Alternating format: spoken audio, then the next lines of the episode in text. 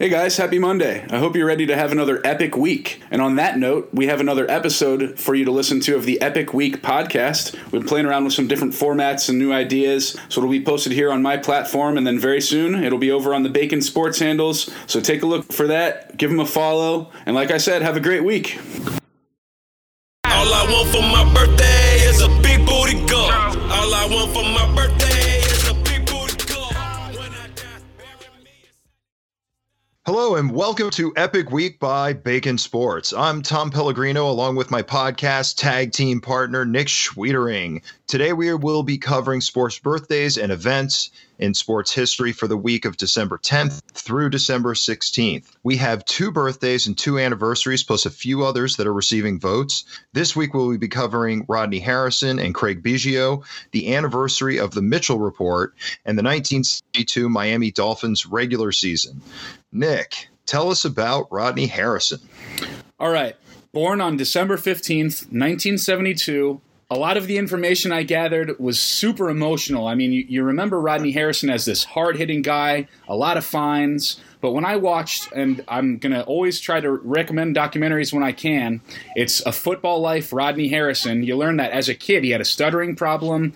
They were poor. His mom and him were poor. His dad wasn't around much. They, they were made fun of a lot. She had to sacrifice a forty dollars light bill just so he could start playing football. Uh, near high school, yeah, tough situation. He uh, mm-hmm. he wants to challenge himself academically, so he ends up going to Marian Catholic in Chicago. It's majority white. Again, they're throwing things at his car when he's getting dropped off at practice. A common theme in his life is that everything he did was to strive to get a better life for him and his mother and for people to stop making fun of him. Um, this is the guy who displaced Lawyer Malloy in New England. So I've got a question for you, Tom. With all the fines going on these days and the style of play in the N F L has changed drastically, would would his style of play be tolerated in today's with today's rules? I think Rodney Harrison was a smart enough guy and a smart enough player that I think in the first five or six weeks of the season, it'd be one of those situations where it would look like a disaster. He'd have a few calls that cost the team field position or got a first down. But I think he would ultimately adjust to the style of play. You know, there the players, the players, I hate to say back then, but players in that time, I think, played the rules of that game. I think he would. I think he specifically would have adjusted out of um, the lot of the hitters that could knock the taste out of your mouth. It's just so hard to slow players like that down. It's easier to train a guy to speed up. Anyway, let's move on to the next mm-hmm. one. December thirteenth, two thousand seven, the Mitchell Report was released, or according to its formal title, the report to the Commissioner of Baseball of an independent investigation into the illegal use of steroids and other performance-enhancing substances by players in Major League Baseball. Does that not jump off the bookshelf? Has a nice ring to uh, it. Exactly. Former Senator George Mitchell conducted a twenty-month investigation into the use of steroids and H G H in Major League Baseball. The four hundred nine page report. Just say that out loud in a sentence, and it sounds just like mind-numbing. Released on December thirteenth, two thousand seven, covers the history of the use of illegal performance-enhancing substances by players. eighty-nine players, past and present at that time, were mentioned in the report. So, Nick, we're going to play a game. Let's do well, it. I'm going to I'm when you hear about these players connected to P E Ds, your level of surprise was on a scale of one to ten. All right, let's do all it. All right, you ready? All right, ten is I am shocked. one is not shocked at all. Okay. Here we go. Roger Clemens. All right, so Roger Clemens, after he chucks the broken bat at Piazza, maybe my surprise level lessened significantly, but uh, initially maybe I was a little surprised. So how about I go middle of the road since it's the first guy and not sh- her- sure who else you're going to throw out. So I'll give him a five. All right, Andy Pettit. Okay, another pitcher. Um, for me, like when I learned about all this, and maybe it was true for you as well, I think a lot of people thought of st- steroids and P E Ds as giving hitters an advantage for hitting home runs, you know, hitting dingers. Mm-hmm. But turns out a lot of pitchers were using them as well for recovery. So, again, crafty lefty. I was, I was pretty surprised with Pettit, so I'll go a little higher than Clemens and go a seven. All right. Miguel Tejada. very interesting. I mean, he's kind of a thick guy for a shortstop.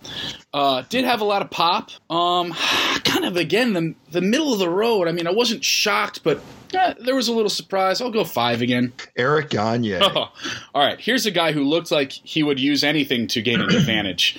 Pine tar, uh, whatever. So not so surprised with Gagne. He, again, he's a pretty big guy, so level of surprise was pretty low. I'll go with three. All right, Jason Giambi. Oh, heartbreaker, because I think he's a great guy in general, but to be honest, wasn't too surprised. So I'm going to go right there with Gagne, maybe a two or a three. He was his rookie card. He played on an Olympic team, and he got a rookie card that way, and he didn't look like the same guy. Right. Like, I if mean, you look at those two pictures, they are dramatically different. Right. A lot of these guys, just their body types change so much. Uh, Jose Canseco. All right, this has got to be the layup, the layup of the steroid users. I'm going one. If I could go zero, I would. Barry Bonds was mentioned in the report, but never officially official. Okay, very interesting, and I've got a small personal experience from this one. I was in Ron of Japan, one of those hibachi restaurants in Chicago, and I saw uh, a bunch of players, Barry Bonds being one of them, and he walks by, and uh, my buddy goes, "What's up, Barry?" And he touches my shoulder, and I'm telling you, this guy, I would call his body type and his head type double wide. So, and I've seen his rookie card too, and that's a serious body change there. I wasn't really surprised, man. He's hitting, he's hitting astronomical home runs. All right. And finally, Mo Vaughn. Mo Vaughn. Okay. Uh, very surprised. Uh, I would be surprised also if if any of his P Ds weren't like wings and burgers. I mean, I'm pretty sure that was a performance enhan- enhancing drug for Mo Vaughn. Wings, burgers, and maybe some some big league chew. Well, pizza. Yeah. Uh, sure. And then, uh, interestingly, in the report, Sammy Sosa and Mark McGwire were not mentioned. Mm. Okay. I would maybe interesting is a good word. Also convenient.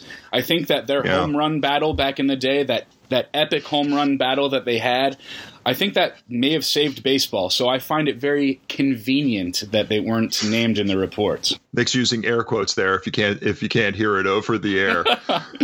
All right. All right. So Nick, are we back moving to you. on here? All right. My next yep. birthday is Craig Biggio, born December fourteenth, nineteen sixty-five. Uh, went to Seton Hall in college. Uh, started as an infielder, but the team needed a catcher, and the coach chose him. He's actually drafted as a catcher in eighty-seven.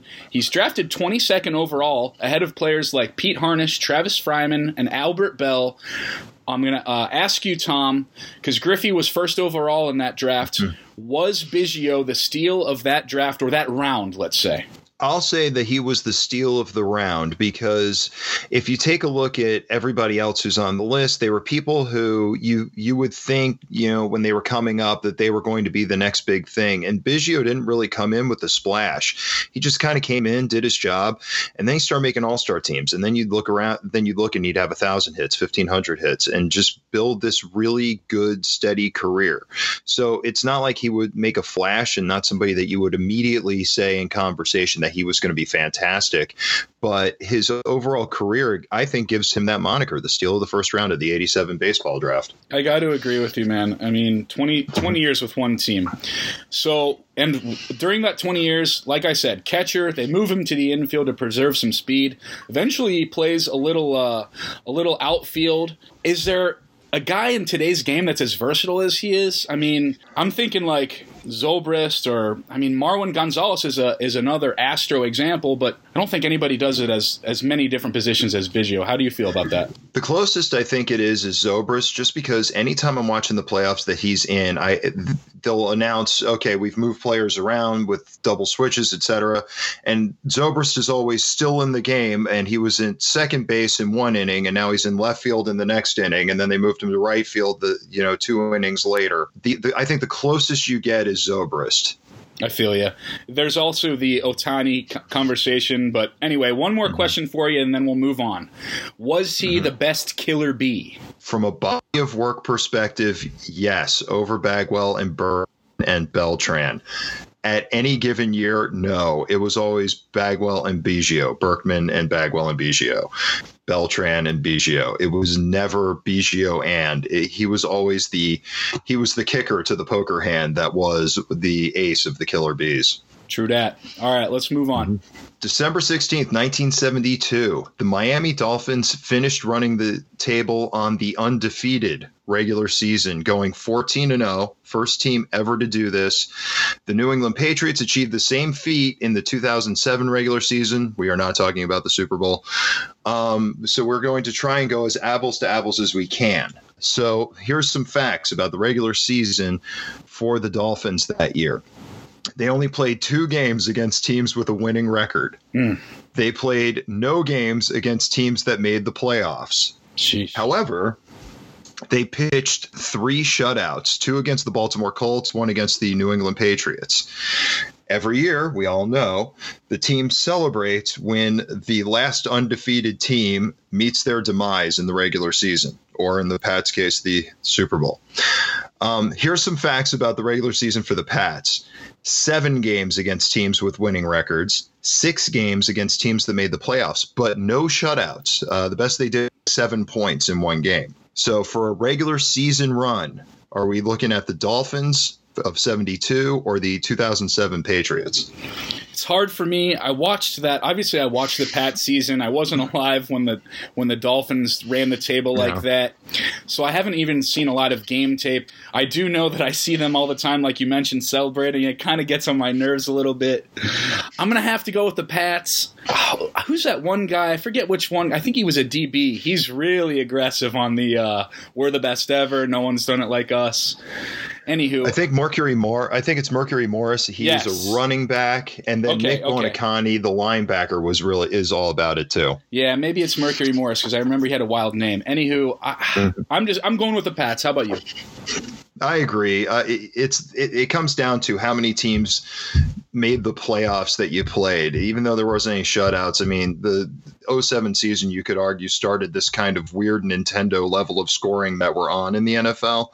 So the shutouts, I don't think are a big are as big of a deal. I think it's the six games against teams that made the playoffs. I hear you. All right, you've got a few really good honorable mentions or others receiving votes. So take off, Tom. All right. December eleventh, nineteen ninety-three, Florida State quarterback Charlie Ward wins the Heisman Trophy. He then went on to get drafted at the number twenty-six overall pick in the draft, the N B A draft, to the New York Knicks. Ward was also a point guard on the Seminole basketball team. He said he'd go to the N F L if he was taken in the first round. That didn't happen. He wasn't projected to be taken in the first round. So ultimately he went undrafted because he put the word out, don't take me if I'm not a first rounder. Ultimately, he played twelve years uh, in the N B A, primarily with the Knicks. And at the time he was being taken, the Giants were going through just these ridiculously awful quarterbacks. Uh, they they had Dave Brown. They had Kent Graham. Um, the Jets had a bunch of sorry quarterbacks until they ultimately wound up taking Chad Pennington, who wound up being good. So the joke in New York from about ninety-four to ninety-nine was the best quarterback in New York City plays for the Knicks.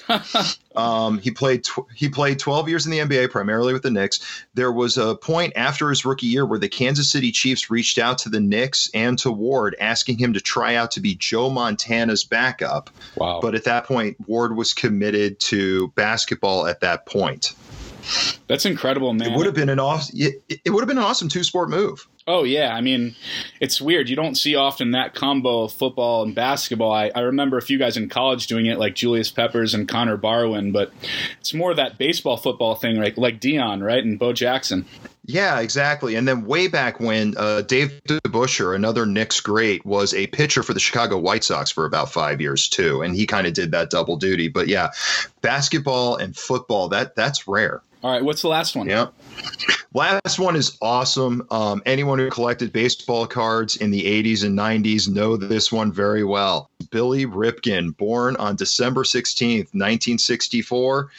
Other than being Cal Ripken Junior's brother, there's nothing super noteworthy about his career except for one thing. His nineteen eighty-nine Fleer baseball card is legendary. Oh, yeah. On Picker Day, he grabbed a bat, posed for the Fleer photographer, and on the knob of the bat, it said F blank face. Clear as day on the handle of the bat, on the knob of the bat. The photographer didn't notice. Nobody at Fleer noticed. None of the proofers noticed. nothing. The the card goes into circulation with that on the knob. And then they find out. So they re-release the card. The first time through, Fleer releases it with whiteout kind of over the card or over the knob of the bat. Then they release another version that kind of did the Blurkle thing um, on, on the bat knob. And then finally they release the card with a black box on the bat knob. And the coolest part is all four versions are collector's items. Uh, you know, if you collect cards from basically nineteen eighty-four to to now, none of the cards are really worth much, but this is one of the exceptions just because there's four versions of it and they're all pretty rare. Um, they're all pretty rare because they kept, Fleer kept re-releasing it, trying to make up for this thing. That's so ridiculous. So I think that's all we got, right? Yeah. All right. Good episode. That's all for the show today. Please check out Bacon Sports on Facebook, Twitter, Instagram at Bacon Sports. Be sure to subscribe to the podcast and rate us, preferably a New Jersey Nets Jason Kidd jersey number of stars. That's five. Sending us out is Rey Mysterio's entrance music because his birthday is December eleventh. For Nick Schweedering, I'm Tom Pellegrino. Make it an epic week.